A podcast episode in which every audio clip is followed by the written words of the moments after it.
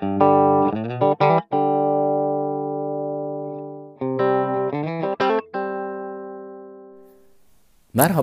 ben Pogman ve bugün ilk kişiye özel programımla karşınızdayım.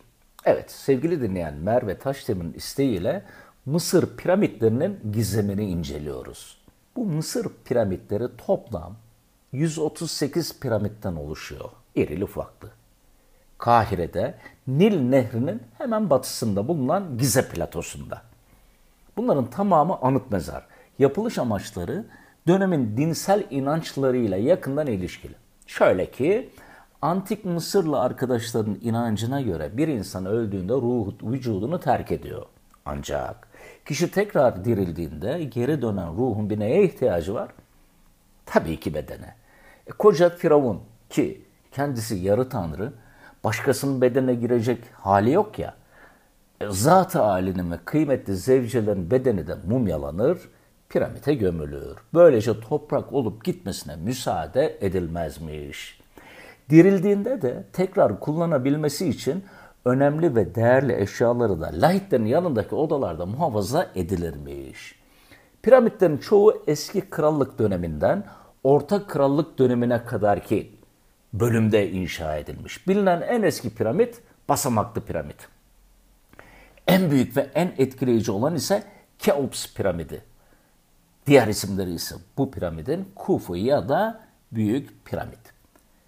Öteki büyük ve meşhur piramitler hangileri derseniz Kefren ve Mikerinos piramitleridir ki isimleri adına yapıldıkları firavunlardan gelir. Ve bu üçü Keops, Kefren ve Mikerinos yan yana durur. Günümüzden yaklaşık 5000 yıl önce Firavun Keops adına inşa edilen büyük piramit antik dünyanın yedi harikasından ayakta kalan tek yapıt. Muhteşem değil mi? Piramitlerin yapımında kullanılan taşların her biri dikkat edin buraya yaklaşık 2 ila 20 ton.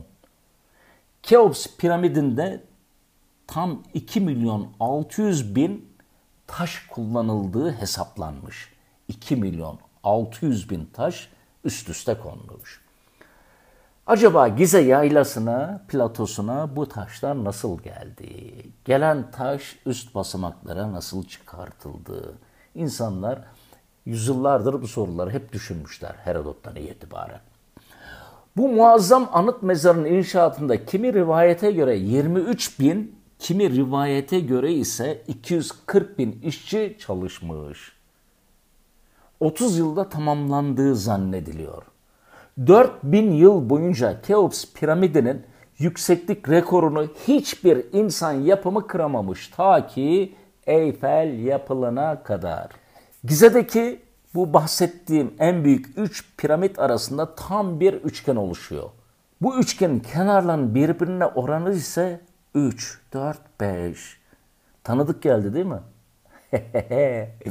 Oysa teoremin babası yani Pisagor piramitlerden yaklaşık 3500 yıl önce, 4000 yıl önce yaşamış. Mısırlılar 3-4-5 kuralını biliyormuş Pisagor'dan önce. Keops piramidinin taban alanını yüksekliğin iki katına böldüğünüz zaman pi sayısını buluyorsunuz. Büyük piramitle yani Keops'la dünyanın merkezi arasındaki uzaklık kuzey kutbuyla arasındaki uzaklığa ve kuzey kutbuyla dünyanın merkezi arasındaki uzaklığa eşit. Tüm piramitlerin diziliş şekli ise güneş sistemindeki gezegenleri andırıyor. Keops dünyanın ağırlık merkezinin tam ortasına inşa edilmiş. Keops'un üzerinden geçen meridyen denizleri ve karaları tam olarak iki parçaya bölüyor.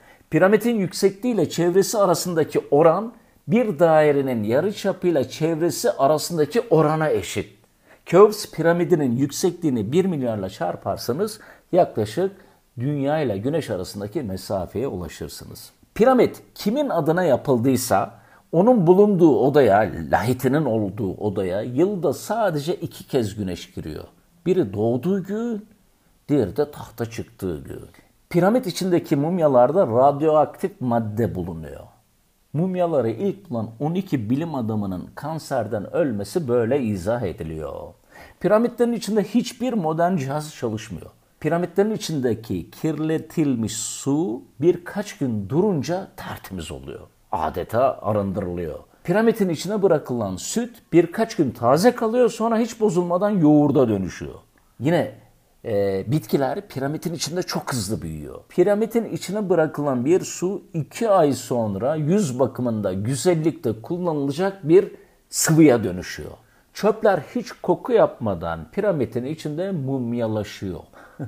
Bu arada bunu kim test etti acaba? Çok merak ettim. Şu piramide çöp bırakayım da bakalım 5 gün sonra ne olacak mı dedi acaba? Onu bilemedim. Her neyse kesik, yanık, sıyrık gibi yaralar piramidin içinde çok hızlı iyileşiyor. İşin ilginç yanı sevgili dinleyen, piramitlerin tüm odalarına hala girilememiş. Merak edip her yerini görmeye çalışan bir sürü insan piramidin içinde kaybolmuş, sırra kadem basmış. Piramitlerin içi yazın soğuk, kışın sıcak oluyormuş. Her şey iyi güzel de sonu çok kötü bitmiş sevgili dinleyen. Bu medeniyetin doruğundaki arkadaşlar yağmayı önlemek için bir tedbir almış. Piramitlerin yapımında çalışan kim varsa hepsini inşaat bittikten sonra hak edişlerini ellerine vermiş sonra da öldürmüşler. Mimar, mühendis, teknisyen, şoför, kalıpçı, duvarcı, vinç operatörü kim varsa hepsini öldürmüşler. Soru şu. Hacı bu piramitleri tekrar inşa etmek istesek nasıl yaparız? bu soru elbette sadece benim aklıma gelmedi.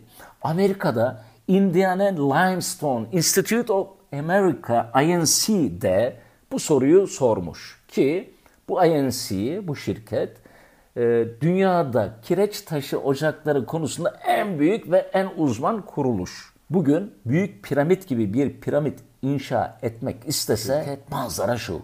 Mümkün olan gücü maksimuma çıkartmak gerekiyor ki bu da bugünkü üretimin 3 katına çıkması anlamına geliyor. Bu kadar kireç taşını ise ocaktan çıkarmak ve transfer etmek 27 yıl sürüyor. Üstelik tüm bu çalışmalar Amerika'nın üstün teknolojisiyle yani hidrolik çekişlerdi, işte elektronik kristal başlı testerelerdi, ee, geçen programda bahsettim. Ee, elmas uçlu kesicilerde filan e, kullanılarak yapılabiliyor ancak. Bu büyük çaba sadece kireç taşını madenden çıkarmak ve onu taşımak için kullanılıyor. Buna büyük piramidin inşası için gerekli olan projelendirme ve inşa süresi de dahil değil. e kardeşim o zaman bu piramitleri 6500 sene önce, 5000 sene önceki matematik ve mimari bilgi, imkan ve teknolojiyle nasıl yaptılar yahu? Yoksa uzaylılar mı yaptı?